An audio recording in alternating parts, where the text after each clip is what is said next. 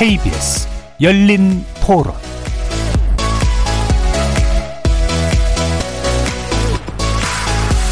안녕하십니까. 케이비에스 열린 토론 정준희입니다.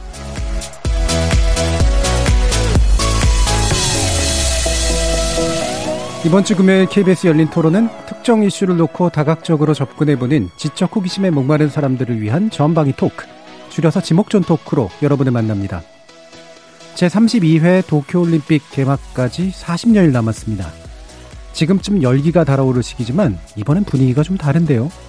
개최국 일본에서조차 코로나십구 확산을 우려해서 취소 목소리가 높아지고 있는 와중에 도쿄올림픽 공식 홈페이지에 독도를 일본 땅이라고 표시해놓은 게 알려지면서 한국 내 여론도 매우 부정적이 되고 말았습니다.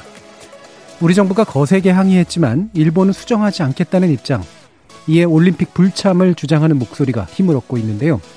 전반부 제작진의 픽에서는 독도와 올림픽 정신에 대해서 조명해봅니다. 후반부 출연자의 픽에서는 한 대학생 커뮤니티 공지사항에 등장한 금일이란 단어에 대해서 이야기 나눠보겠습니다. 한 학생이 금일을 금요일로 이해하면서 어휘력 상식 논란이 번지고 있다는 건데요. 과거 온라인 공간에서 논란이 됐던 사흘이라는 단어 사례와 매우 유사합니다. 언어를 둘러싼 세대 간의 시각차, 그리고 소통의 언어에 대해서 고민해보겠습니다. 케이비에스 열린 토론은 여러분이 주인공입니다. 문자로 참여하실 분은 샵 구칠삼공 누르시고 의견 남겨주십시오. 단문은 오십 원, 장문은 백 원의 정보 이용료가 붙습니다. 케이비에스 모바일 콩, 트위터 계정 케이비에스 오픈, 그리고 유튜브를 통해서도 무료로 참여하실 수 있습니다. 날카로운 의견과 뜨거운 참여 기다리겠습니다. 케이비에스 열린 토론 지금부터 출발합니다. 살아있습니다. 토론이 살아있습니다. 살아있는 토론, 케이비에스 열린 토론. 토론은 라디오가 진짜입니다. 진짜 토론, 케이비에스 열린 토론.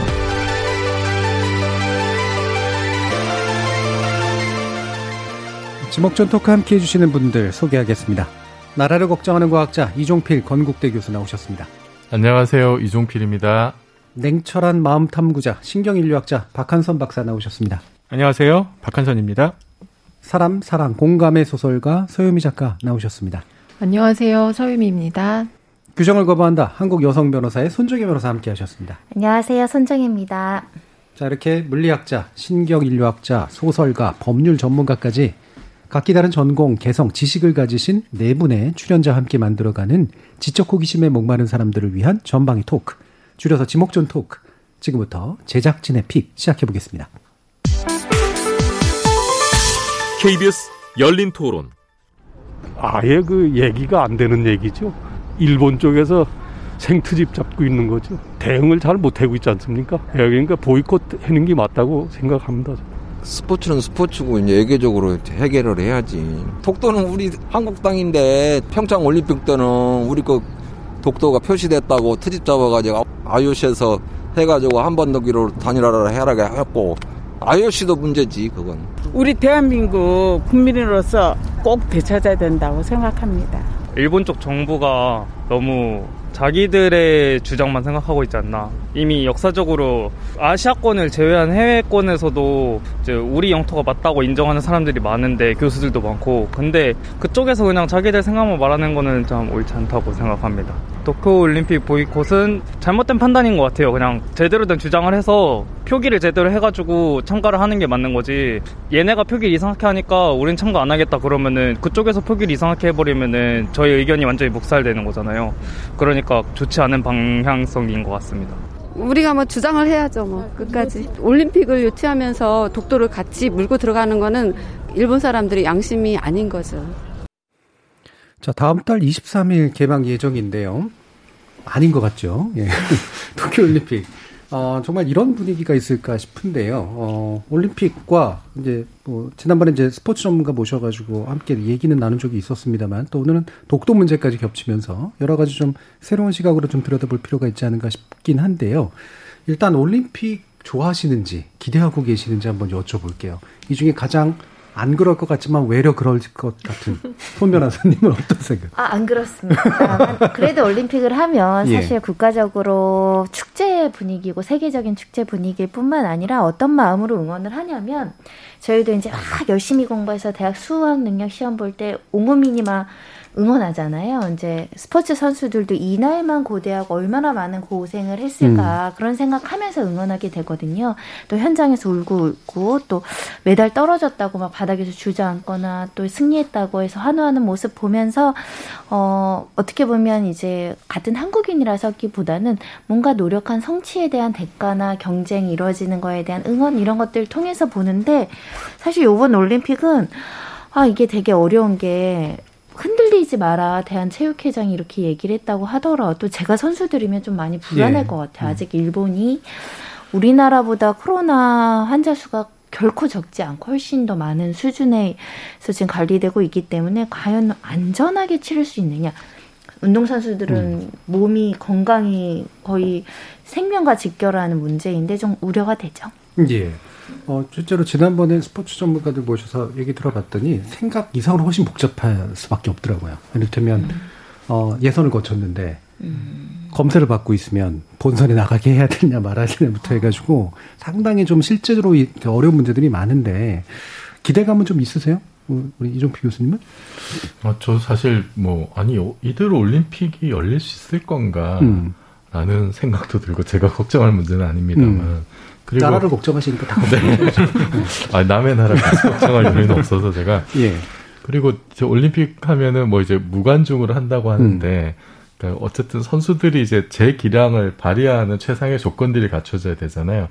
방금 말씀하신 그런 문제들도 음. 있고, 그 다음에 정말 이게 뜻하지 않게 뭐 현장에서 그럼 갑자기 뭐 감염이 됐거나 이상, 한 증세, 이상 증세가 나타났을 때 어떻게 조치를 할 건지 뭐, 그럼 제대로 된 응원과 선수들이 제 기량을 펼칠 수 있는 그런 제반의 요건들이 아무래도 안 될 텐데 그게 올림픽을 개최하는 의미가 있을까라는 생각이 사실 들어요. 그거를 이제 화면으로 바라보는 우리 뭐 이제 우리는 뭐 대부분 그렇게 해야 될 것 같은데 그 올림픽 같지 않은 올림픽이 되지 않을까 좀 걱정이 됩니다. 예.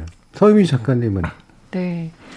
정말 코로나가 많은 걸 바꿔놓은 것 같아요. 음. 일 년을 이제 미뤄서 개최를 하는데 어, 사실 이 즈음이면은 막 정말, 어, 우리나라가 몇 위 할 것인가, 어디에서 메달 딸 건가, 이런 거 막 그렇죠. 뉴스에 많이 나올 테고, 또 누가 국가대표가 됐는가 하는 국가대표 선발 자체만으로 음. 되게 큰 이슈가 되잖아요. 어, 뭐 저번에 놓친 선수 요번에 뭐 탈 건가 이런 얘기도 나오고, 그런데, 어, 요번에는 이제 일본 내에서도 불안해하는 목소리도 많고, 좀 상상이 안 되더라고요. 그 경기장에 막 그 선수들하고 관계자들이 있는데 마스크를 쓰고 레슬링도 하고 막 유도도 하고 이런 상상을 하니까 어 좀 예, 이상하더라고요. 그래서 예. 어 올림픽이 이대로 열릴까라고 하는 약간 비현실적인 기분이 좀 들어요. 음, 비현실적인 그런 기분이 든다. 네. 이렇게 상상을 업으로 하시는 분께서 이렇게 상상하기가 힘들다고 하실 정도로 어, 상당히 좀 어려운 조건인 것 같긴 한데 우리 냉철하신 박한선 박사님은 냉정하게 또 어떻게 보고 계신가요? 글쎄요. 그 예전 같았으면은 일본에 가고 싶은 생각도 들었을 것 같아요. 이웃나라고요. 네. 가깝고 하니까 음, 그렇죠. 직접 가서 올림픽 뭐 보고 싶을 수도 있을 것 같고 지금은 좀 그런 게 아니라서 아쉽기는 합니다. 그런데 저는 이거를 하는 게 이득보다 손해가 더 크다는 생각이 들거든요. 예. 올림픽 자체는 세계인이 전인류라고 하는 하나의 정신으로 모여서 페어플레이를 통해 가지고 단합을 하자는 건데 이 지금 벌써부터 갈등이 이렇게 생기고 논란이 생기고 있지 않습니까? 이거는 올림픽 내내 아마 생길 문제고요.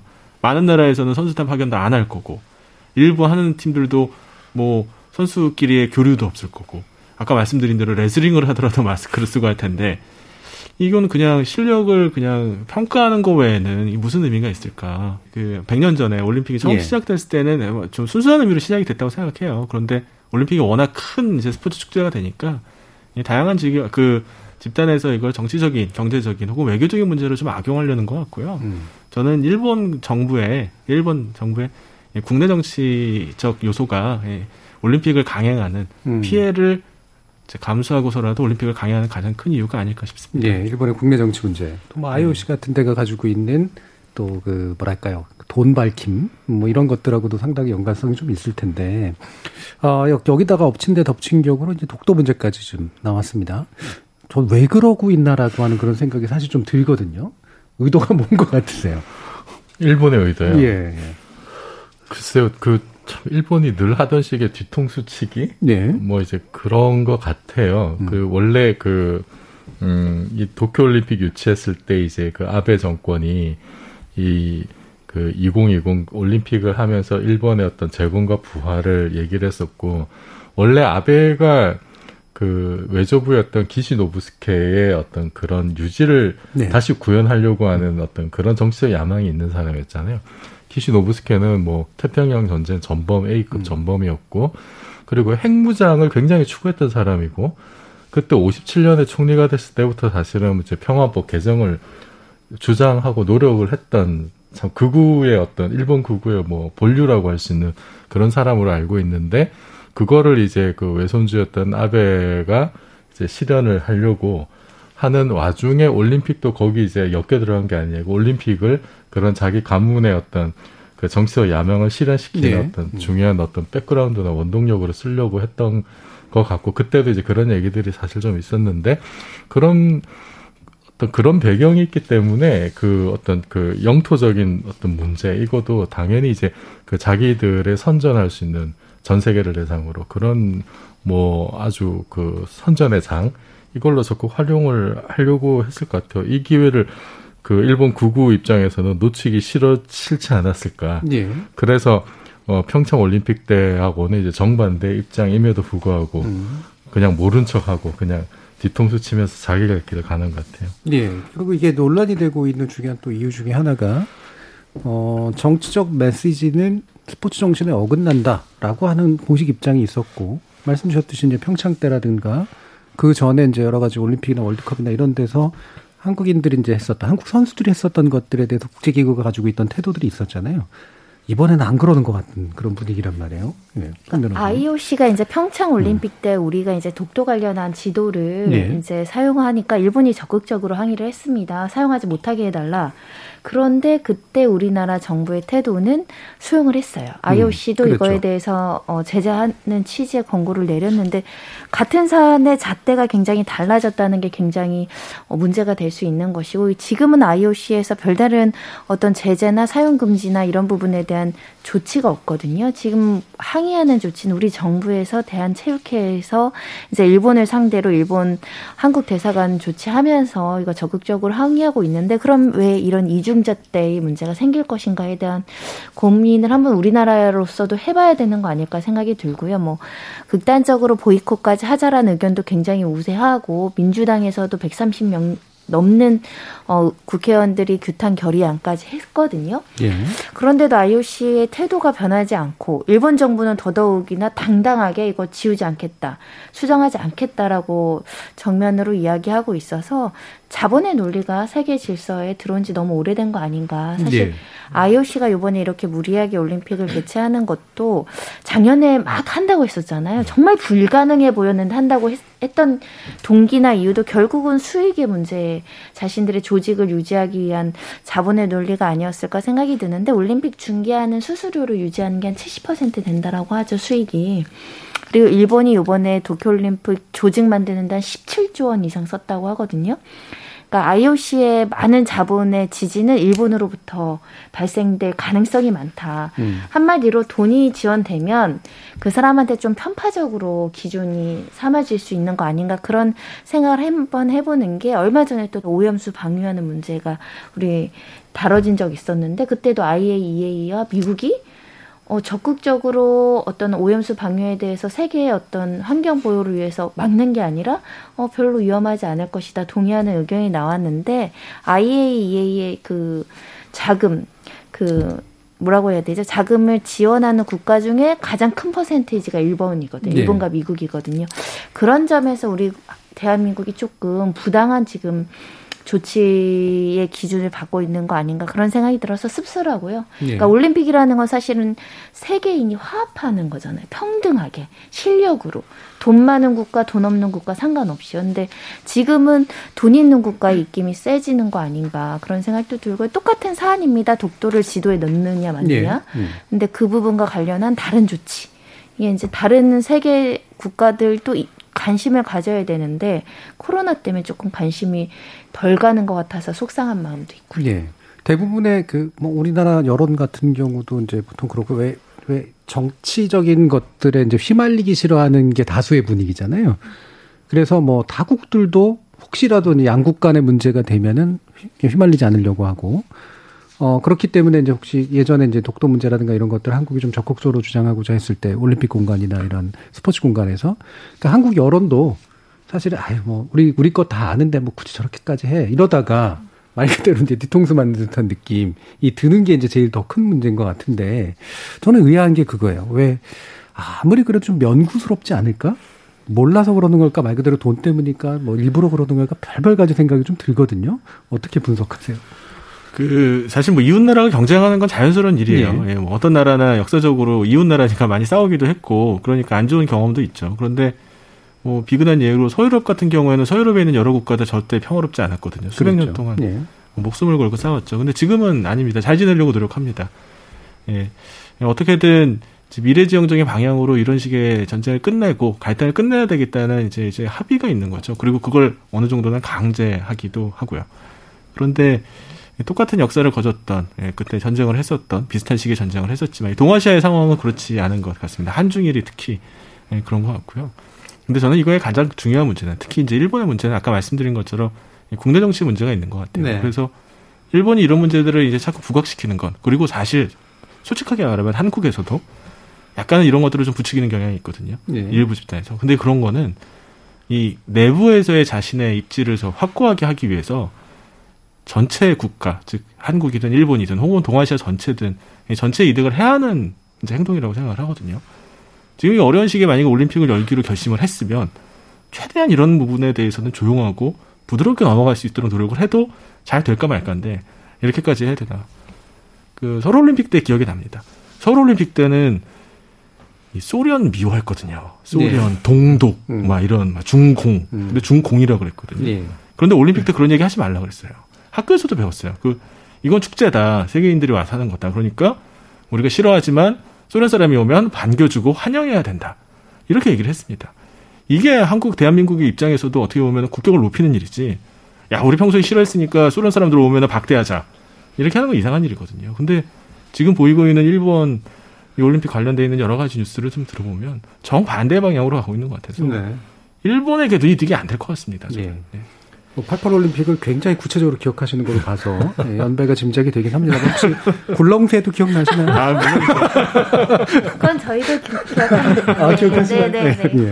자, 그럼 서유미 작가님은 또 이 부분 어떻게 생각하고 계세요? 네, 일본이 이제 계속 그 독도를 자국 영토지 포함하려는 노력이 사실 네. 이번만은 아니고 좀 오래됐잖아요. 그래서 이제 이번에 또 그 올림픽 그 지도 만들면서 이제 딱 넣으면서 아예 막 그 국제사회에서 좀 용인을 받고 싶어하는, 왜냐면 한국 잘 말도 안 하고 말해도 별 목소리가 없고 그러니까 이제 굉장한 어떤 그냥 선방을 날리는 느낌으로 자, 맞아서 비방용 용어가 네. 쓰러지면 그냥 네. 쓰러지는 거고 네. 어, 그런 거. 그래서 사실은 보니까 크게 한 것도 아니고 이렇게 점처럼, 근데 우리 이제 국민들이 보기에는 그것도 되게 거슬리게 눈에 그래서 크게 띄죠. 예. 네, 이 음. 문제를 되게 그 시끄럽게 해서 음. 약간 독도라는 게 뭔가 그러니까 이런 거죠. 인자가 없어서 싸우는 느낌을 좀 주는 어떤 그런 행위가 굉장히 좀 치사한 얘기인데 음.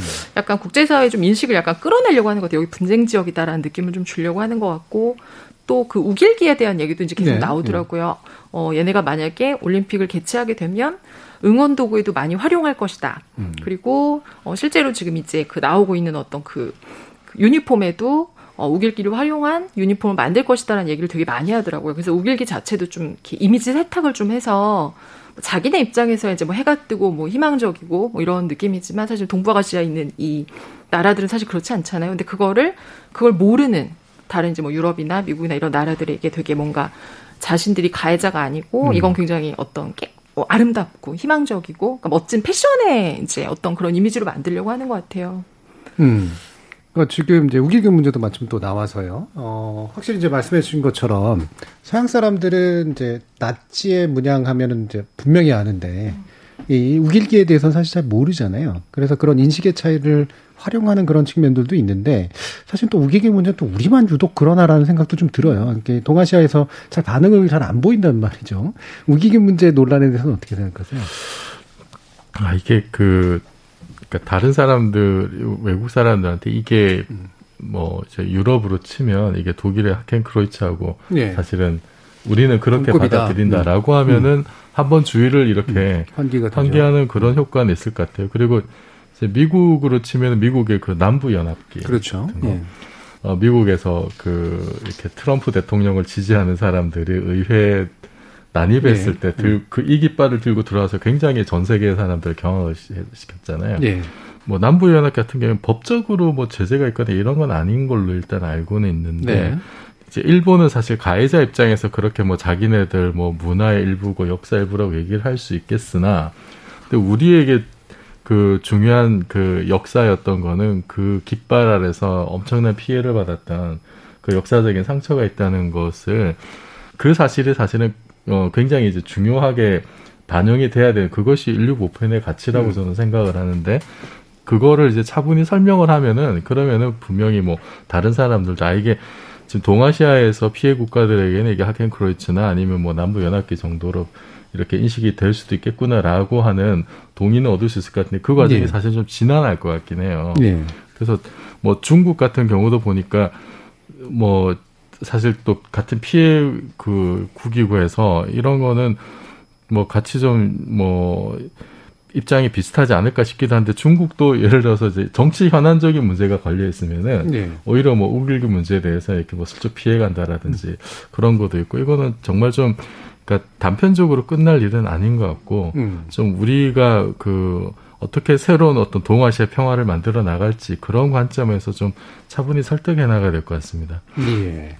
어떻게 좀 접근하는 게 좋을 것 같으세요? 박한선 박사님 같은. 아, 근데 이건 음. 너무 좀 뭐 선비 같은 얘기인지 모르겠습니다만, 예. 이 눈에는 눈, 이에는 이라는 접근은 해결을, 이제 해결 방법을 찾기는 좀 어렵습니다. 예. 조금 이성적인 접근을 하는 게 필요하다고 생각을 해요. 음.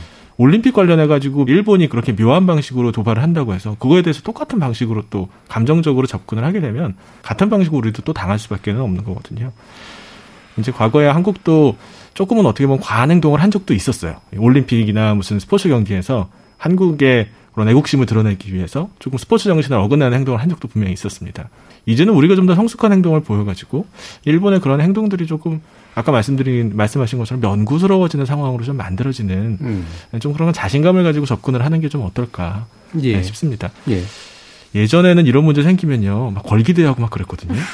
예, 막 시민들 나와가지고 막 이렇게 하고 그랬는데 음. 예, 그런 식의 접근보다는 일본이 이렇게 행동을 하는 거에 대해서. 예.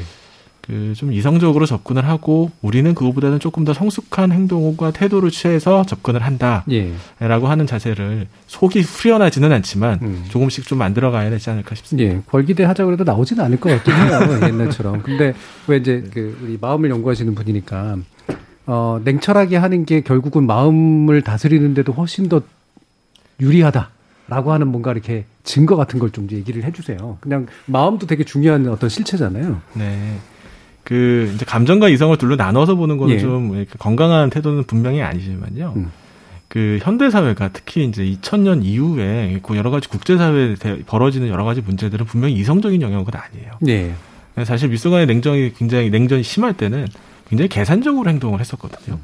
감정적으로 행동하지는 않았습니다. 근데 지금은 어떤 면에서는 아까 말씀드린 대로 이 국내에서의 자신의 정치적인 입지를 높이기 위해서 일부러 이 자신의 집단에 이득이 되지 않는 그런 집단 심리를 부추기는 사람들이 있어요. 대표적인 경우가 미국의 대, 트럼프 대통령도 그랬습니다. 가장 큰 나라고 가장 강대국인데도 불구하고 이런 식의 편견이나 혐오들을 조장해가지고 자신의 정치적 입증을 이제 강화시키려고 노력을 했죠. 그게 뭐 저는 뭐 미국 국민들도 알 거라고 생각해요. 이게 미국의 국익에 도움이 됐느냐. 아니면 뭐 긍정적인 평가 별로 없을 것 같습니다. 네. 일본도 마찬가지고요. 또 한국에서도 만약에 그런 일이 있다면 역시 비슷하다고 생각합니다. 예. 직업적으로는 제일 냉철하신 손 변호사님은 어떠세요? 저는 사실은 음. 아까 자본의 질서, 세계의 질서가 예. 자꾸 좌지우지 돼서 선과 악이라든가 옳음과 정의보다는 돈 많은 나라, 국력 강한 나라들에 대한 기준에 따라서 뭔가 평가되는 것이 좀 부당하다고 말씀드렸는데 결국 그런 자본으로 이길 수 있는 거는 우리나라가 할 수 있는 가장 초단기적 목표로는 콘텐츠, 문화 콘텐츠, 우리가 문화 대국으로서 예. K 뭐 여러 가지 이제 우리 지금 스타들 음. 많고요. K 콘텐츠도 지금 굉장히 뭐 그 영화, 드라마, 모든 수단을 통해서 많이 나가고 있는데 이걸 잘 활용해서 홍보하는 게 중요한 것 같습니다. 지금 독도 문제 다른 사람들 너무 관심 없는 거 아니냐, 이중자 때인데 이거 외신에서 관심 없다라고 말했지만 이걸 또 홍보하는 노력이 우리가 게을리한 측면도 있거든요. 독도라는 단어를 잘 모르시는 어, 사람도 굉장히 많은 측면에서는 우리가 문화적인 어떤 능력을 가지 지고 콘텐츠를 활용해서 이것을 홍보하는 전략, 문화적으로 설명하는 것이 훨씬 더 외교적으로 설명하는 것과 어떤 자본에 휘둘려서 자본으로 이제 밀어붙이는 것과는 조금 더 다르게 세련될 수 있다, 이렇게 생각을 예. 한번 해봤고요. 그리고 사실 우길기 같은 거는 그 업체들이 자꾸 상표, 그 일본의 변명 중에 하나가 어, 우리가 안 만들었어. 이거는 회사에서 만들었다는 거죠. 개인 회사들이 만들어서 이거 활용하는 것까지 우리가 어떻게 규제를 하느냐. 그건 어 그 자본주의 시대에서 본인들이 이게 상품성이 있다고 생각해서 만들어서 옷으로 만들고 모자로 만드는 거다. 그런 부분이 있어서 그거는 저희가 개별적으로 굉장히 소송을 많이 제기할 필요가 있는 것 같습니다. 어. 국가가 지원도 해야 되고요. 음. 특히 다 이제 지원이 좀 컨텐츠도 그렇고 이런 소송의 문제도 좀 지원이 따르는데 예를 들면 인격권의 문제, 역사적인 어떤 과거사의 문제 때문에 대한민국 국민의 어떤 인권이라든가 이런 것들 침해하고 과거서 청산에 반한 여러 가지 법리를 구성하려면 구성할 수 있거든요. 서로 지더라도. 예. 지더라도 지속적으로 그렇게 소송을 통해서라도 다툰다면 그래도 우기일기가 막 전 세계적으로 판매되거나 굉장히 유명한 사이트에 올라와서 불티나게 팔리는 일은 좀 없지 않을까 그런 생각도 해보고 이 우기일기가 어떻게 보면 잘 모르는 사람은 그냥 전혀 상관없이 그냥 이쁜 뭐, 모양이라고 생각할 수 있거든요. 태양같이. 음. 근데 이것을 잘 홍보하고 이게 얼마나 우리에게 상처를 주는 아픔의 제국주의 상징이었는지를 알리고 그리고 이것이 만약에 불티나게 팔렸을 때는 판매 금지를 요청할 수 있는 수단에 국가가 지원을 해야죠. 예. 그 역시 변호사답게 소송전을 버리자라고 하는 얘기도 해주셨는데 이거는 이제 갑자기 던지는 질문이긴 합니다만 지금 최근에 한국 일 심 판결 나온 거 있잖아요. 강제징용 판결에서 예. 각하 판결이 그러니까. 나왔는데 예. 어, 사실 저는 좀 충격적이었어요. 음. 대법원 전원합의체 판결을 일 심에서 뒤집어졌죠. 아예 뒤집었는데 음. 논리를 여러 가지 봤는데 어, 그 판사님의 어떤 개인적인 주관이 그렇게 강하다. 국제법적 질서를 더 존중하고 예. 국가 간의 약속을 지켜야 된다라고 생각하는 것은 이름 동의를 하나 표현 중에 이런 것도 있어요. 그때 청구권 협정 때문에 그러니까. 우리가 한강의 기적을 기적. 만들었다. 음.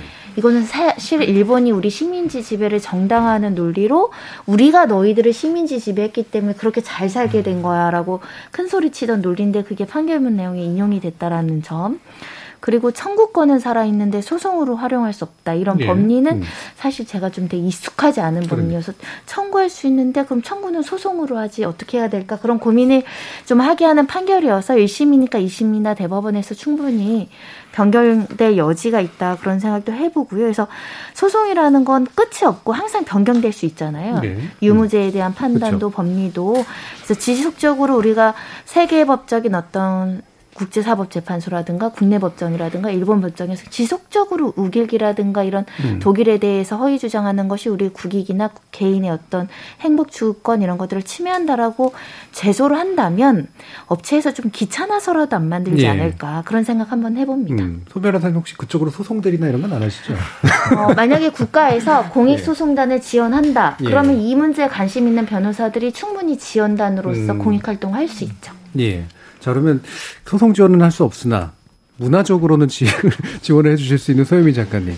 이거 한번 평가해 주세요. 독도새우 방류. 경상북도에서 그 도화새우를 이렇게 방류를 네. 했었는데 그러니까 독도를 알리기 위해서 저는 그거 보면서 되게 많은 분들이 그래도 관심을 가지고 음. 여러 가지를 하시고 또 사시는 분들도 있고 최근에 저는 그 독도 땅값이 올랐다는 얘기가 너무 네네. 재밌는 뉴스였어요. 그래서 아 사실 우리는 어쩌면 어떤 이슈가 있을 때 잠깐 부르르 하고 화내고 일본 너무한다라고 하고 사실은 삶 속에서 되게 많이 잊어버리고 실질적으로 뭔가 해야 하는 걸 잘 생각을 못하는데 그래도 어떤 분들은 계속적으로 자신이 할 수 있는 것, 알릴 수 있는 걸 하고 계시구나라는 생각이 좀 들어서 음, 다음에 글을 쓸 때 예. 한번 예, 깊이 있게 저도 음. 고민을 좀 해보고 싶은 생각이 좀 들었어요. 예. 어, 되게 새로운 것들에 대해서. 네. 그럼 소재는 예를 들면 독도 네. 땅값 뭐 이런 건가요? 그런 건 아니지만 네. 예. 좀 이렇게 지평을 좀 넓히는 고민들을 자기 자리에서 좀 할 필요가 있겠다는 음. 생각이 좀 들어요. 실제로 가보시진 않았죠? 네, 맞아요. 음. 가보지도 않았고. 가는 것도 좀 어렵긴 하고 아직은. 예. 네. 음. 저는 그 일단 단기적으로는 예. 그 일단 민간하고 정부의 역할이 좀 적절하게 나뉘었으면 좋겠어요. 음. 외교부에서도 이제 보이콧은 생각하고 있지 않다라고 하는데 그렇게 점잖게 나가는 게 맞는 방법이지만 음. 그래도 민간에서는 어떤 그 보이콧도 불사해야 된다라는 여론을 만드는 것이 네. 정부의 협상력을 높이는 지렛대가 될 수 있고 아이오씨에 음. 대한 압박으로 작용할 수 있다고 봐요. 음. 평화의 제전인데 이웃나라의 축복도 받지 못하는 그런 스포츠 축제라는 음. 어떤 인식이 생겼을 때 그것이 아이오씨의 굉장한 어떤 압박으로 작용할 수도 있다. 하지만 공식적으로 정부나 뭐 대한체육회는 최대한 점잖게 가고 예. 그런 게 좀 필요할 것 같고 그다음에 장기적으로 봤을 때 저는 그 앞에서 좋은 말씀 많이 하셨는데 이제 실효적 지배를 강화하기 위해서는 역시나 저는 일단은 물리력 해군 해공군력을 강화하는 게 일단은 물리학 전공자니까 당연히 물리력하고 예. 그다음에 과학적으로 봤을 때는 그 과학 학술 활동을 하는 게 굉장히 중요합니다. 예. 그 최근에도 이제 독도 인근에서 새로운 생물종을 탐사를 했었고요.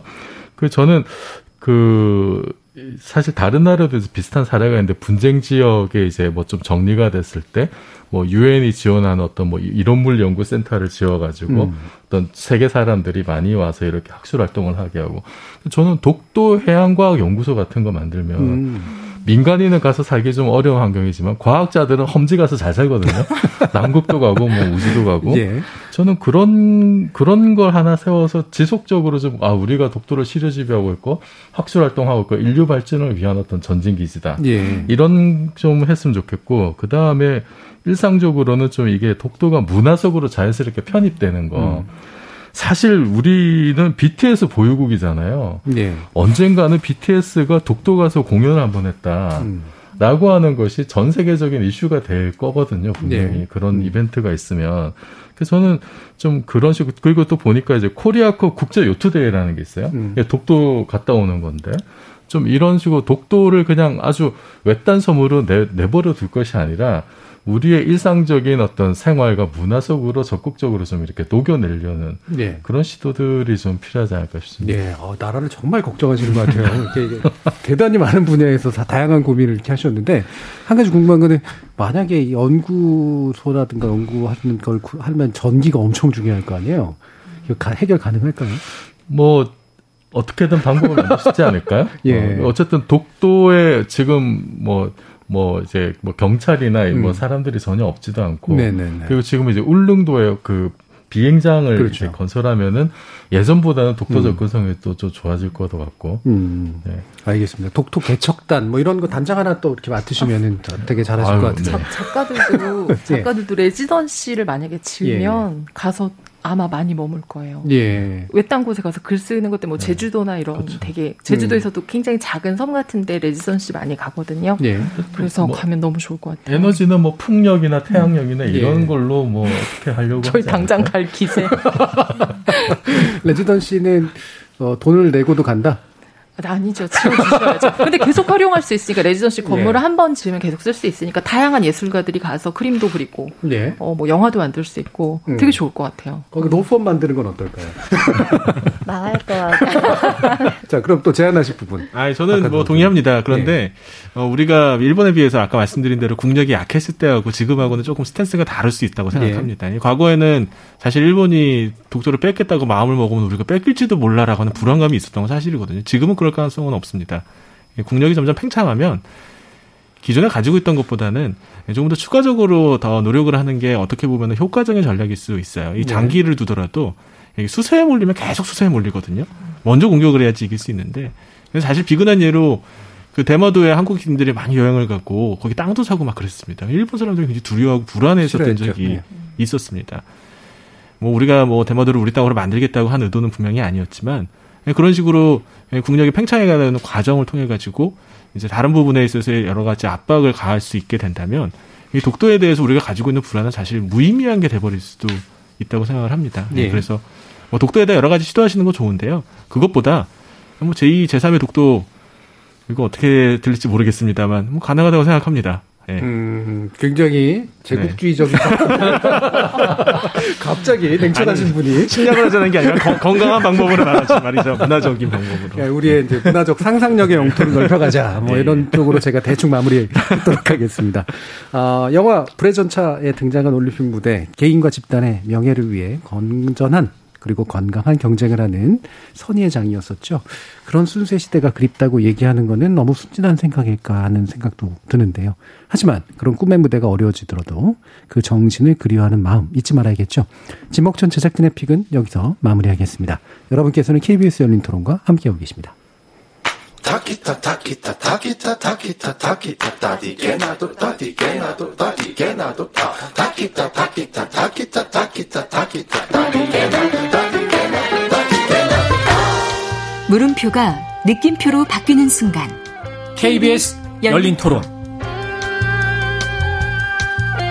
금일은 오늘이죠. 그리고 사흘이요? 사흘은 사일 아닌가요? 하루 이틀 사흘, 네, 삼일이네. 어, 갑자기 물어보니까 또 헷갈리네요. 네. 왜냐하면 하루 이틀 사흘 나흘이라는 거를 쓰는 거는 약간 구시대적인 어떤 그런 언어가 아닐까? 그러니까 언어라는 거는 사회 통념적인 수단이잖아요. 어떤 단어가 정해져 있다고 해도 그 단어를 안 쓰게 되면 없어지기 마련이고. 사흘은 사일 아닌가요? 금일이 당일로 알고 있어요. 요즘은 솔직히 한자어 같은 거 잘 안 배우잖아요. 금일 같은 한자어는 그렇다 치 치는데 뭐 이틀 사흘을 숫자 이와 사로 생각을 하는 것들은 책을 안 읽은 탓인가 하는 생각도 들고, 대화가 어떤 세대 간의 단절이 심한가? 나이 차이가 많이 나는 사람, 아래쪽으로 많이 나는 사람, 혹은 뭐 위쪽으로 많이 나는 사람, 이렇게 얘기해보면 계속 새로 생겨나는 말은 못 알아듣겠고요. 저도 처음 들어보니까. 그리고 예전에 너무 써서 현재 쓰지 않는 말, 그런 것도 잘 모르겠어요. 그러니까 사흘은 옛날부터 알았던 말이고요. 금일은 일상생활에서 잘 안 썼던 것 같아요. 사회생활 하거나 아니면 군대에서 남자들은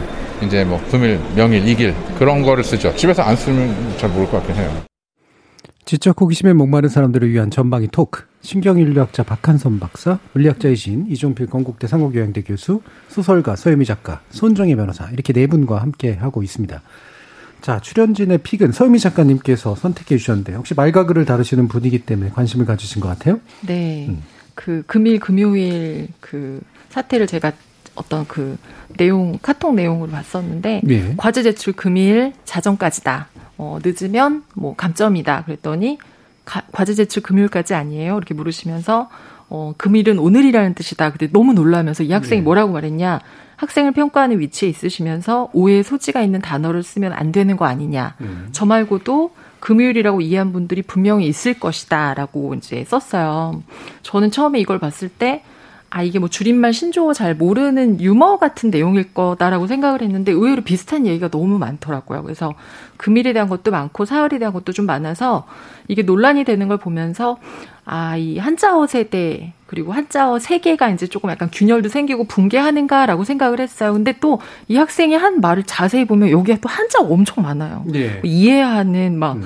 오해의 소지. 그래서 아, 이 사람도 어, 한자를 쓸 때 자기가 유식해 보인다는 생각은 하는 것 같아요. 예, 예. 정주간 항이라는 건 아는 것 같은데 자신이 모르는 것에 대해서 이제 이렇게 단어를 그 굉장히 이제 세게 이제 저항을 하는 거죠. 그래서 저도 한자를 많이 쓰는 것보다는 우리말을 많이 쓰는 게 좋다고 생각은 해요. 그런데 알고 안 쓰는 것과 모르고 안 쓰는 건 좀 다르다는 생각이 들어서 인간만이 이제 언어를 쓰고 이제 그리고 말도 하고 적고 읽고 한단 말이에요.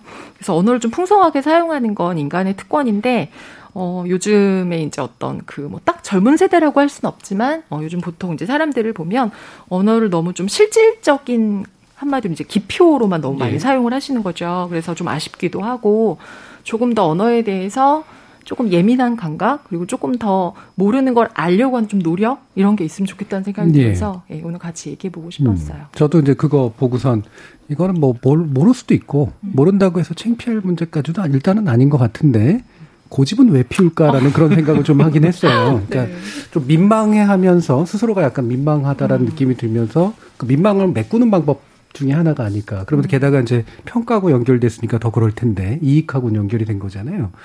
어, 근데 정말로 그렇게 중요한 문제였다면 안 찾아봤을까라는 그런 생각도 좀 있고, 왜냐면 자기가 평소에 금요일이라는 의미로 금일을 쓰는 게 아니었다면 분명히 그랬을 것 같은데 여러 가지 좀 이렇게 생각이 좀 많이 들었거든요.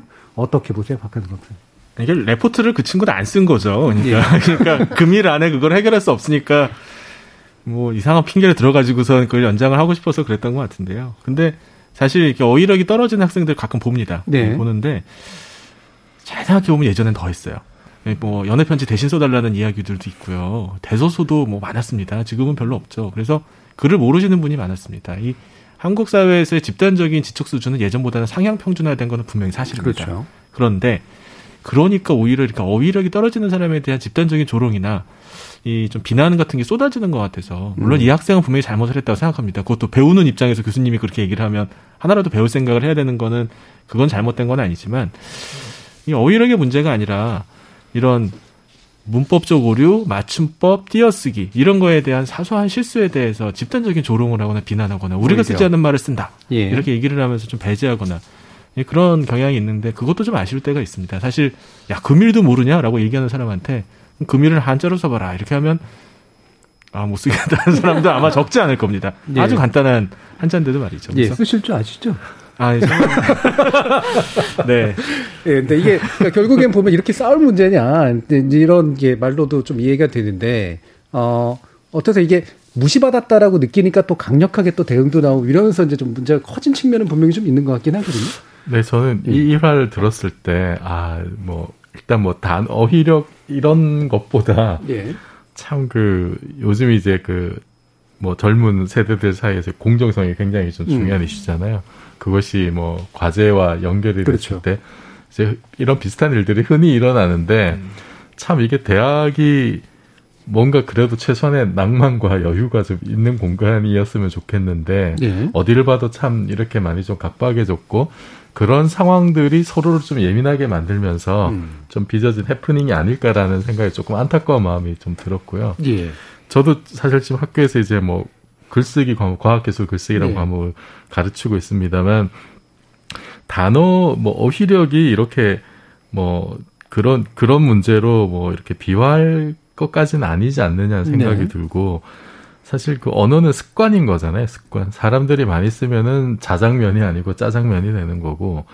그러니까 저는 이제 이 이걸 보면서, 그러니까 지금 젊은이들한테 카세트 테이프나 플레이어 작동법을 모른다고 비난할 수 있느냐 네. 이런 생각이 들었어요. 그건 옛날 물건이거든요. 음. 그 사실 지금 이제 논란이 됐던 금일, 뭐 명일, 이길, 자길 이런 표현은 우리 일상적인 그 언어 생활에서 잘 안 씁니다. 그러니까 문장을 쓸 때 쓰는 거죠. 네. 제가 이제 그 학생들한테 강조하는 것도 이게, 그러니까 한 문장을 쓰려고 하는 욕구, 그래서 뭔가 있어 보이게 쓰고 싶은 그런 욕망에서 어려운 한자 말들 쓰려고 하는 어떤 그런 경향이 있는데, 뭐 그걸로 문학 작품을 만든다고 하면 모를까. 일상적인 글쓰기에서는 그렇게 바람직한 글쓰기는 저는 아니라고 생각을 해요. 일상 아주 편하고 자주 쓰는, 뭐 예를 들어서 가까운 친구랑 이렇게 뭐 문자나 톡을 날릴 때 쓰는데 가까운 문장에서는 좋은 문장이라고 생각을 하고 네. 그래서 금일 이런 거는 몰라도 상관이 없다. 그리고 사실은 지금 세대에서 사실 더 중요한 거는 좀 그 이제 문해력이라고 하죠. 어, 그러니까 이, 예. 이해 능력, 예, 독해 어떤, 능력. 네, 그 이제 뭐 영어로 리터러시라고도 음. 하던데, 그러니까 우리나라가 문맹률은 굉장히 낮은데 이제 어느 통계 자료를 보니까 문해력은 오이시디 평균 이하다라는 어떤 그런 게 있더라고요. 예. 그래서 이거는 맥락을 이해하는 거잖아요. 맥락을 이해하는 능력이 좀 떨어지는 거는 공감하는 부분들이 있는 것 같아요. 예. 그래서 어. 사실 뭐 다섯 줄만 넘어가도 이해하기 어렵다라는 얘기들이 나오고 있는데, 이게 지금 그 디지털 환경으로 급변하면서 나타나는 좀, 좀 심대한 의미가 있는 것 같아서, 저는 오히려 이제 그런 쪽에 고민이 좀 더 가야 되지 않느냐. 음. 그런 생각 한번 해봅니다. 예. 세대적으로는 이 젊은 친구들한테 어느 정도 공감도 하실 테고, 하지만 직업의 영역에서는 제일 어려운 말 중에 하나인 법률 용어를 쓰시는 또 분의 입장에서는 어떤 생각이 드시나요? 사실은 전문가들이 좀 일부러 어렵게 쓰는 경향이 있죠. 의사 선생님들도 그런데 그렇죠. 차트에 다 영어로 네. 한글로 써도 도저히 해석할 수 없는 글들이 많고 네. 법전은 옛날에 제가 공부 처음 시작했을 때 다 한자였어요. 음. 지금 법전이 한글로 나오는 법전들이 대다수인데 지금은 다 읽는데요. 한자로 있는 건 이제 읽히지도 않아요. 안 쓴 지 너무 오래돼서. 법조계도 많이 바뀌었는데 그래도 잔존하는 정말 어려운 것 한자, 그리고 일본어까지 이제 일본, 독일 다 합쳐져 있는 언어들이기 때문에 굉장히 어려워서 많이들 노력하고 있고요. 법전도 이제 한글화 한다고 해서 헷갈리는 것만 이렇게 가로로 한자 쓰기도 했거든요. 제가 이제 법대 처음 와서 일학년 때 교과서 같은 책이 있어요. 하고 제일 먼저 했던 거는 모르는 한자를 한자 사전 찾고 막 찾는 거예요. 해독이 네. 안 돼서. 그러던 시절이 있었는데 지금은 많이 개선이 됐습니다. 일단 알기 쉽게 해라. 그리고 법전도 한자 쓰지 말아라.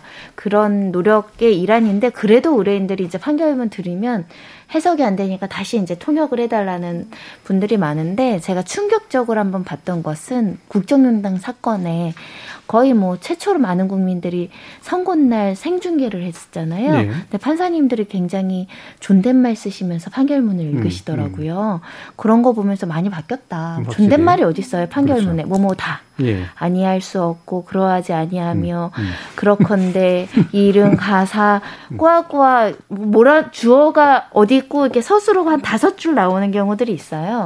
그래서 더더욱 해석이 안 되는 경우가 많은데 좀 쉬워지고 있고 또 그런 노력을 하고 있지만 아직도 굉장히 어렵습니다.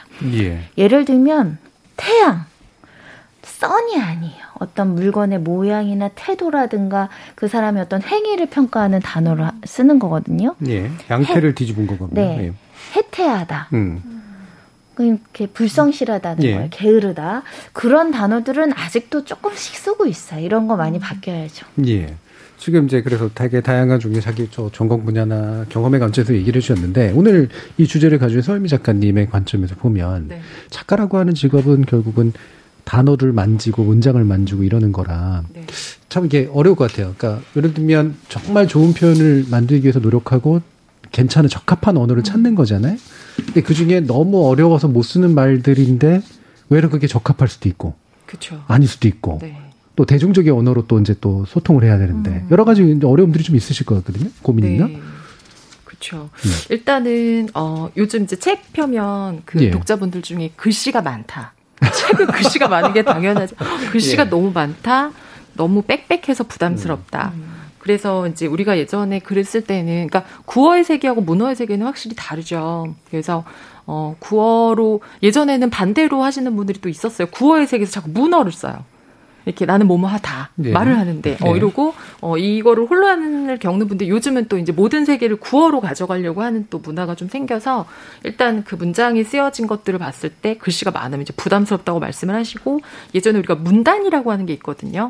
여러 문장이 모여서 이제 하나의 덩어리를 그렇죠. 이루는 건데 어, 책 한 페이지에 이제 문단이 여러 개가 들어가요. 그래서 옛날에 국어 시간에 보면 선생님이 새로운 단원이 시작하면 그 단원의 전체 줄거리 요약을 시키고, 그리고 모르는 단어를 찾아서 뜻을 써오라고 시키고, 그다음 문단 요약을 많이 시켰어요. 문단 나누기 해서. 근데 그걸 우리가 그때는 다 이제 참고서를 베꼈단 말이에요. 네. 너무 하기가 싫어가지고. 음. 참고서가 너무 잘해놨어요. 리듬 다라고 얘기하지 마세요. 아, 죄송해요. 어, 어, 일반화요, 오류.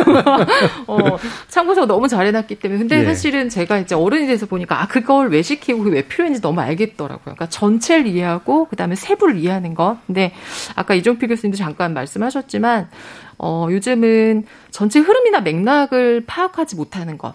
그러니까 어떤 말을 하면 그 말 하나를 예. 굉장히 직관적으로 받아들이고, 전체 흐름 안에서 이 말이 왜 들어가고 어떤 음. 역할을 해서 그래서 결론이 맞아요. 어떻게 나는가라고 하는 흐름을 이제 모르는 경우가 너무 많아요. 그리고 음. 그러다 보니까 문장이나 말이 주는 함의, 예. 그러니까 숨은 뜻이나 이런 것들을 파악하는 것도 너무 어렵고 다 직관으로만 음. 받아들이는 거죠. 그래서 어, 사실 이제 아주 쉽게 예를 들면 예전에는 어, 우리가 연애 편지 같은 걸 쓸 때 사랑한다는 게 결국 연애 편지를 다섯 장을 쓰던 한 장을 쓰던 한 문단을 쓰던 탕탕 털면은 사랑한다, 너 좋아한다, 그쵸. 친하게 지내자가 아마 말일 텐데, 그거를 사랑이란 단어를 안 쓰고 음. 얘한테 말을 걸기 위해서 그 수많은 단어들과 문장들과 나의 일생활 이런 것들을 이제 다 넣었거든요.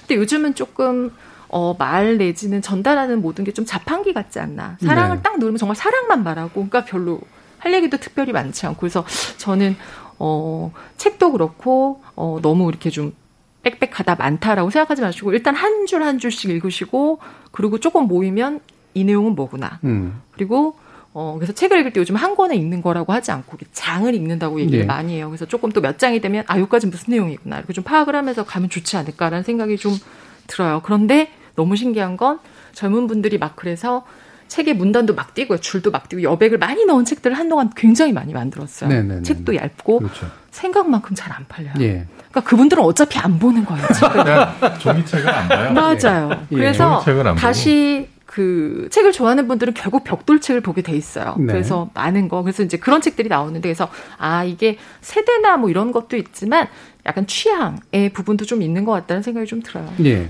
일단 그 종이책이 그 출판사들 늘 하는 얘기가 작년보다 매출이 삼십 퍼센트 줄었다는 얘기를 제가 거의 한 삼십 년 가까이 듣고 있거든요. 네, 지금 계산해보면 영어로 수렴할 것 같은데요. 근데 사실 그 엄청난 변화의 가장 큰 변곡점이 일단은 예. 그 모바일 스마트 기기의 등장이라고 보는데 지금 이십 대들은 종이책 안 봅니다. 웹툰이나 웹소설을 보고. 근데 그 호흡이 굉장히 달라요. 음. 호흡과 문장 쓰는 법이 다르고 그래서 옛날에 그냥 종이책 작가하던 사람들이 웹소설로 갈 때 느끼는 충격이 엄청나다 그래요.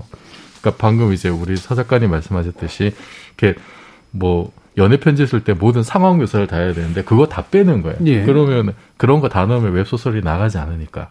근데 종이책은 망해가지만 웹툰이나 웹소설 시장은 어마어마하게 지금 커지고 있거든요. 예. 심지어 일본까지 진출해서 일본의 웹툰 플랫폼은 한국이 상당히 지금 장악하고 있다 그러는데 그 세상이 이미 그렇게 많이 바뀌고 있다는 게 이게 뭐 옳은지 그런지 모르겠습니다만 그러니까 지금 예를 들어서 지, 지금 젊은이들 책을 안 읽어 이렇게만 치부하고 넘어갈 문제가 아니라는 거죠. 네. 일단은 그렇게 그 정보의 생산과 유통 방식이 완전히 바뀌었다.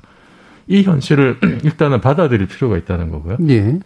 또 하나 관련해서 제가 들은 좀 약간 충격적인 얘기가 요즘 이십 대들이 왜 종이책을 안 보냐면은 굉장히 그 경쟁이 치열하기 때문에 음. 시간을 내서 종이책을 이렇게 읽어보는, 여유롭게 보는, 내지는 그게 디지털이라 하더라도 그런 식으로 상황 묘사가 많고 맥락을 많이 따져봐야 되는 그런 텍스트를 읽을 여유, 시간적 여유나 정신적 여유가 없다는 거죠. 예. 그냥 감각적으로 빨리빨리 이렇게 지금의 어떤 그 짬나는 시간들 한 이십 분, 삼십 분 정도를 이렇게 좀 리프레시할 수 있는 뭐 어떤 그런 어떤 콘텐츠들이 각광을 받을 수 없는 사회 구조가 됐다는 게 이제 그런 면까지 좀 한번 고려를 해야 되지 않을까 싶습니다. 네, 굉장히 또 친절하면서 또 자유롭게 다양한 해석들을 해주셨는데, 그러니까 제가 또 미디어 전공자니까 저는 근본적으로 그런 게 있어요. 그러니까 모든 그러니까 문자도 미디어고 영상도 다 미디어이기 때문에 어, 특정 미디어가 지배하는 시대들이 있는데.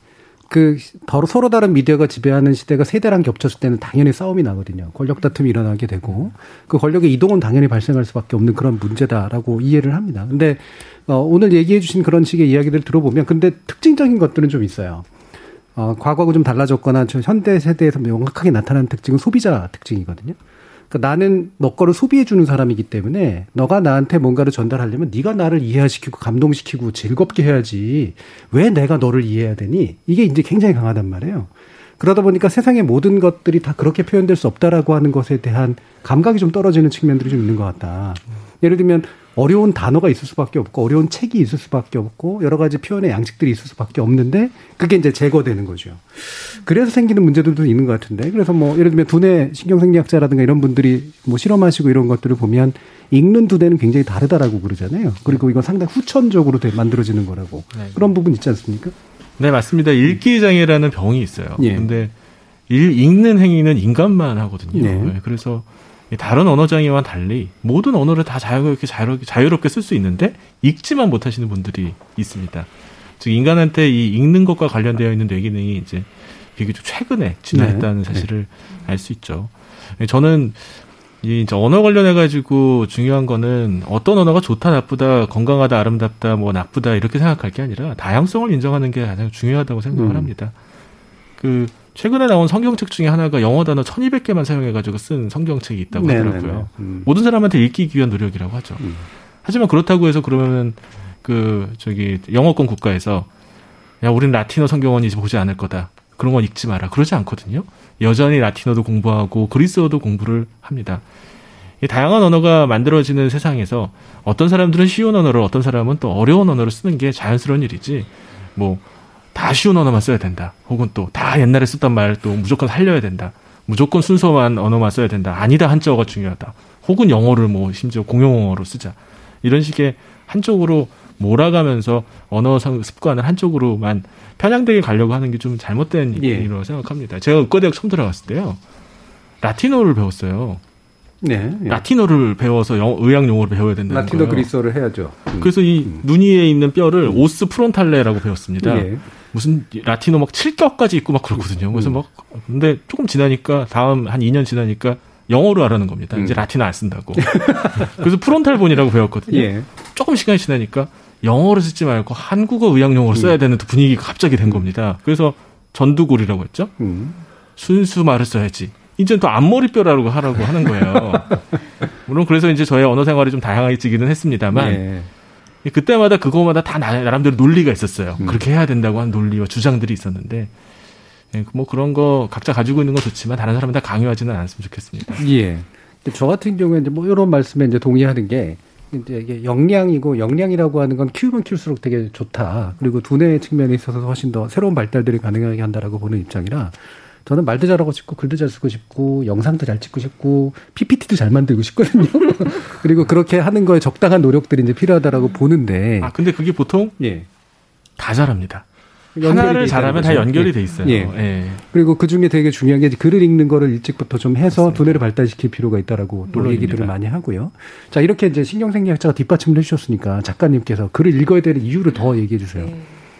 어, 뭐라 그럴까. 아까 이제 영상의 시대. 예. 요즘은 책이 나와도 책 홍보를 카드 뉴스 같은 걸로 많이 하고 짧은 이제 영상 제작을 되게 많이 해요. 책을 약간 요약해가지고 많이 보여주는데 사실은 이제 아까 종이책 시장이 막 이렇게 망해가는 타이타닉호 같은 거잖아요. 지금 네. 이거 너무나 너무나 한때를 풍미했으나 이제 근데 사실은 거기에서 우리는 여전히 바이올린을 연주하고 있어요. 망해가는 데서도. 근데 책을 좋아하는 사람은 여전히 읽고 이제는 책을 그 내면 책 밑에 구매자 분포도가 떠요. 네. 그래서 여성, 남성 연령대가 쭉 뜨는데 너무 신기한 건 이십 대 여성, 삼십 대 많아요. 여성이 압도적이에요. 많아요. 네. 그래서 저희가 어, 오십, 육십 대 남성을 버리자.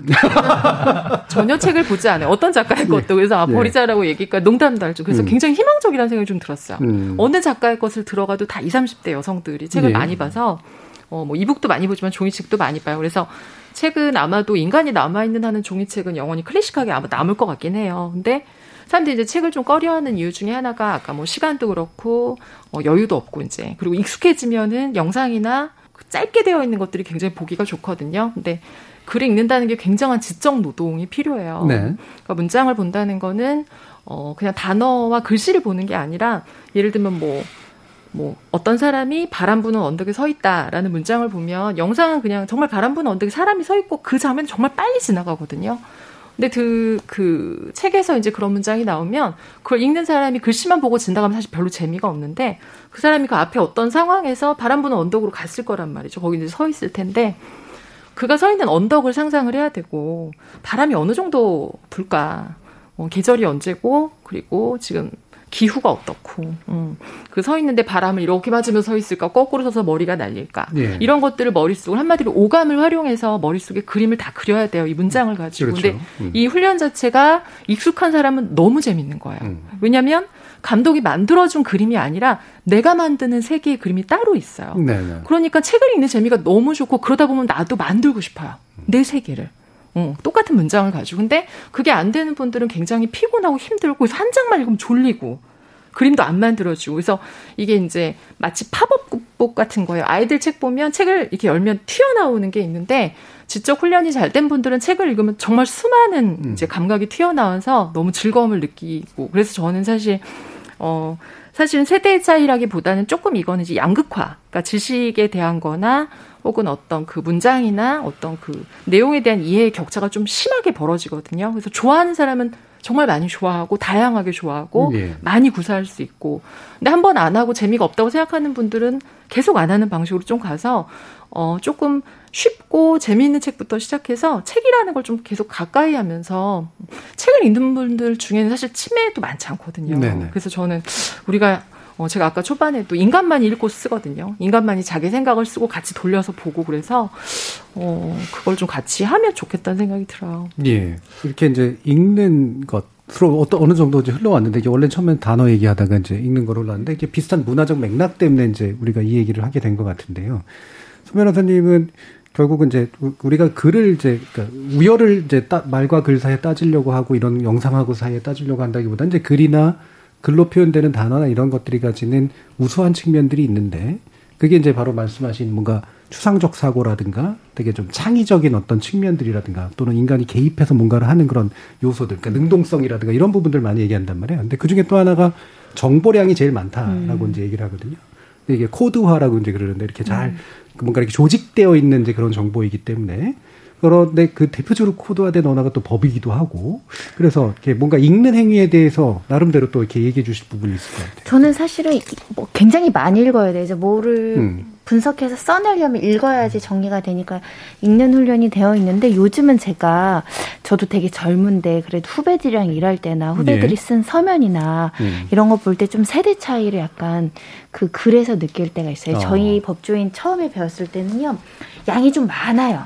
다 설명을 해줘야 되거든요. 논리의 구조를 이렇게 설명, 결론은 맞아요. 후배들이랑 다 결론은 맞는데, 축약해서 집중해서 하는 훈련이 조금 더 아. 요즘 세대는 강한가 봐요. 예를 들면, 영화를 보고 드라마를 보면 딱 자막 한 줄로 딱 요약이 어떨 때 그 상황이 딱 되잖아요. 음.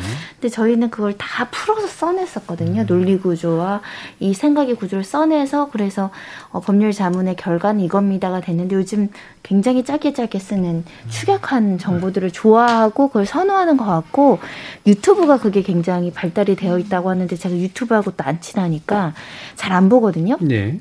굉장히 압축해서 축약해서 정보를 응집해서 이것을 받는 훈련들이 젊은 분들이 많이 돼 있다고 하셔가지고, 저 같은 경우는 다 뭘 하나 보다 보면 우리가 이것도 찾아보고 저것도 찾아보고 방대한 양을 하는 걸 좀 제 개인적인 어, 성향이었는데, 요즘에는 그렇지 않은 것 같아요. 선택과 집중과 축약, 자기 성향대로 방송 같은 거 보더라도 요즘엔 자막 한 줄 딱 모든 상황을 요약해 주잖아요.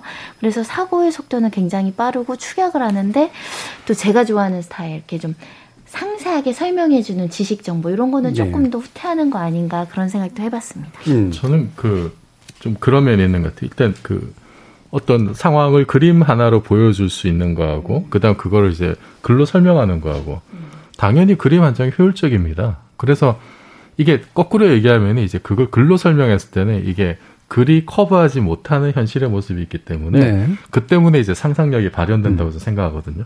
그 자체의 장점이 있는데. 근데 지금 세대들은 이제 유튜브나 이런 영상으로 그것이 주가 되고, 글자, 문자는 좀 보조적인 수단으로 되면서 정보가 들어간단 말이에요. 그러면은 이거 이제 장점이 뭐냐면은, 그 우리가 상황 인식을 하는 거는 그림 하나로 끝나는 거예요. 네. 구구절절한 설명이 필요 없는 거야. 그러면은 그 상황을 인식하기 위해서 필요한 상상력이 다른 쪽으로 갈 수도 있는 거다.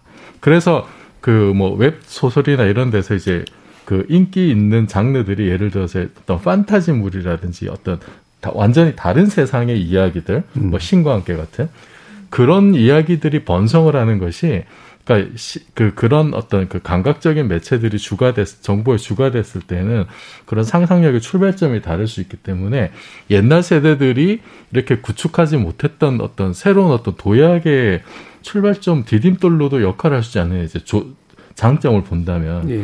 좀 그런 새로운 종류의 상상력이라는 면에서는 저는 좀, 좀 주의 깊게 봐야 된다라는 생각이 있고, 이제 조금 제가 이제 과학을 하는 입장에서 좀 이런 논란들, 어휘력 논란에서 좀 불만이었던 게 뭐냐면은, 금일 모른다, 뭐 사흘 잘 모른다고 비난을 하는데, 예를 들어서 쿼크라는 단어를 모른다고 욕하진 않아요. 제가 예전에 이제 일간지에 예. 워키라 욕을 안 하는 거예요. 뭘 그런 것까지 하나, 이제 이런 식으로 오히려 비난을 해요. 그건 알면 그렇죠. 욕합니다. 아, 알면 욕하네. 뭐 그런 것까지 하냐고 그렇죠. 이렇게 비난을 해요. 제가 예. 몇 년 전에 일간지에 그 쿼크라는 단어로 네. 칼럼을 썼는데 데스크가 잘린 적이 있어요. 아하. 이 너무 어려운 단어라고. 음, 음. 지금 현실이 이렇습니다. 네. 근데 그러니까 상대적으로 우리가 과학적 문해력이 떨어지거든요. 그렇죠. 전반적인 그렇죠. 문해력이 떨어지면 그중에서도 음. 과학적인 문해력, 지금은 디지털 문해력이 굉장히 떨어집니다. 예. 그리고 여기는 기존의 언론의 어떤 방금 말씀드렸던 그런 사례들, 그리고 무슨 과학 현상이 나타나잖아요. 그러면은 뭐 대부분 이렇게 요구해요. 초등학생도 이해할 수 있게 설명해 달라고 그래요. 음. 초등학생이 양자역학을 이해하란 말인가, 뭐 이런 그런 거죠. 상대성 이론. 그러니까 이게 뭐냐면은 예. 금일 이런 단어 쓰지 말고 예. 하, 하, 오늘 뭐 하나 둘 셋 넷 이렇게만 설명해 달라는 음. 그런 요구들이 뭐 옛날부터 많았거든요. 네. 그래서 저는 지금 이렇게 뭐 뭐 금일 사흘 날 이런 거 가지고 툭탁 되는 거 보고 속으로는 야, 참 배부른 소리 한다. 음. 과학계는 정말 오랫동안 그것만도 못한 천대를 받아왔었는데 예. 저는 그래서 좀 이게 좀 전반적으로 그냥 어휘력의 문제라기보다 좀 지금 세대에 필요한 어떤 그 전체적인 어떤 문해력의 문제 음, 그리고 음. 그중에서 특히 저는 과학하는 사람이기 때문에 과학적 문해력을 같이 좀 높일 수 있는 그런 균형 잡힌 노력이 좀 있으면 좋을 것 같아요. 예.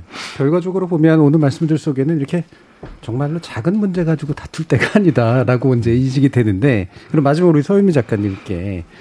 자 이게 세대의 문제, 집단 간 갈등의 문제로 되면서 생기는 문제들이 또 굉장히 많은 것 같아요. 결국 네. 서로 다를 수밖에 없는 존재들인데 그게 이제 갈등의 어떤 원인이 되고 니 잘났네, 내 잘났네라고 네. 하는 식으로 되는 과정에서의 문제들이 있는 것 같은데 자 오늘 주제를 한번 얘기해 보시면서 어떤 말씀을 또 해주시고 싶으세요? 많은 분들한테. 네. 약간 세대의 네. 문제도 포함하고 있는 건 맞아요. 예. 그러니까 우리 시대에는 한자가 좀 더 익숙했고 그런 것들을 썼는데 너무 당연한 걸 모르는 세대, 어? 이렇게 놀라는. 근데 또 젊은 친구들이 봤을 때는 우리가 신조어나 예, 요즘은 그렇죠. 신조어 테스트도 하더라고요. 음. 어, 그래서 어느 할아버지께서 신조어를 다 설명을 써놓으시고 뭐는 무엇의 줄임말, 줄임말 이렇게 써놓으신 네. 것도 제가 봤는데 어, 세대의 문제도 있을 수 있고 그리고 어, 다른 세대의 언어를 신기해하면서 저는 볼 수도 있고 네. 그걸 모르는 거를 뭐 예를 들면 조롱하거나 정말 억압하거나 그건 아니긴 하지만 언어에 대해서 인간이기 때문에 조금 더 사용하는 데 있어서 조심하기도 하고 고민하기도 하고 좀 예민하기도 하고 그랬으면 좋겠다는 생각이 들어요. 아까 금일 금요일의 문제도 저희도 그 얘기를 했잖아요. 이것은 금일 금요일의 문제가 아니라 모르는 음. 것에 대해서 굉장히 자연스럽고 네. 어, 자기가 마치 피해자인 것처럼 음. 이제 항변하는 것에 대한 음. 사실 입장을 더 이제 크게 본단 말이에요. 음. 근데 저도 그 부분에 대해서 모르는 것 자체가 부끄러운 건 아닌데 모르는 걸 학생이기 때문에 찾아볼 수도 있고 음. 음, 물어볼 수도 있고 이런 좀 자연스러운 분위기가 좀 생겼으면 좋겠다는 생각도 들고 그리고 어, 거기서도 그거죠. 결론은 내가 레포트를 제 날에 내지 못함으로 근데 그날을 내가 잘못 알았으니 나에게 시간을 좀 더 주면 네. 나는 매우 해피하다일 거예요 아마. 그래서 저는 사실은 어, 우리가 이 문장을 쓰거나 글을 쓰는 모든 것도 사실은 결과를 위해서 쓰는 것만은 아니거든요. 어, 그래서 소설의 장르는 누가 누구를 만약에 예를 들어서 죽였는데 범인이 누구인가만을 밝히기 위해서 사람들이 그렇게 긴 글을 읽지 않아요. 그래서 음. 범인이 누구인가를 알기 위해서 보는 것이 아니라 그가 누구인지를 추적해가는 과정, 네. 왜 그랬을까를 알아가는 그 과정에 이제 문학이 있는 건데 그래서 조금 어, 이 언어라든가 이런 것도 좀 즐기려면 좀 차분하고 천천하고 이해하려는 마음, 그러니까 헤아리는 음. 마음이 기본적으로 좀 있어야 될 것 같아요. 그래서 네. 제가 고, 그 금일 금요일 사태도 보면서 느낀 건 이것은 유무식의 문제가 아니라 헤아림에 대한 문제이다라는 음. 생각이 좀 들었어요. 알겠습니다. 자, 케이비에스 열린 토론 격주 금요일로 지적 호기심에 목마른 사람들을 위한 전방위 토크, 줄여서 지목전 토크로 청취자 여러분 만나고 있는데요. 오늘은 독도와 올림픽 정신 그리고 금일과 사흘의 문제에 대해서 다양한 의견 나눠봤습니다. 소설가 서유미 작가, 손정혜 변호사, 신정, 신경인류학자 박한선 박사, 그리고 물리학자의 신 이종필 건국대 상호교양대 교수 네 분 모두 오늘도 수고하셨습니다. 감사합니다. 감사합니다. 고맙습니다.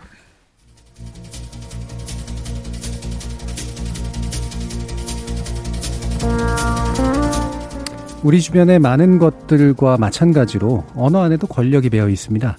서울말 혹은 표준어가 방언 혹은 사투리에 대해서 갖는 권력, 한자어가 순수 한국말에 비해서 누려온 권력, 전문가들이 사용하는 전문 용어의 권력, 비영어권 사람들이 숙명처럼 받아들여야 하는 영어 권력까지. 그래서 약자의 언어는 강자의 언어 앞에서 늘 주눅들어 왔습니다.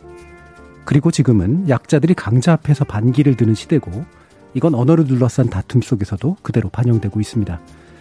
저는 약자의 반란 그리고 그들의 억눌려온 언어의 시민권을 인정합니다. 그런데 이것 하나는 말해야겠습니다. 여러분은 단지 다수에 속했다는 이유로 약자의 언어를 무시하고 폄하한 적 혹시 없습니까? 또 혹시라도 자신의 지적 게으름을 권력 탓으로 돌린 적은 없습니까? 지금까지 케이비에스 열린 토론 정준이었습니다.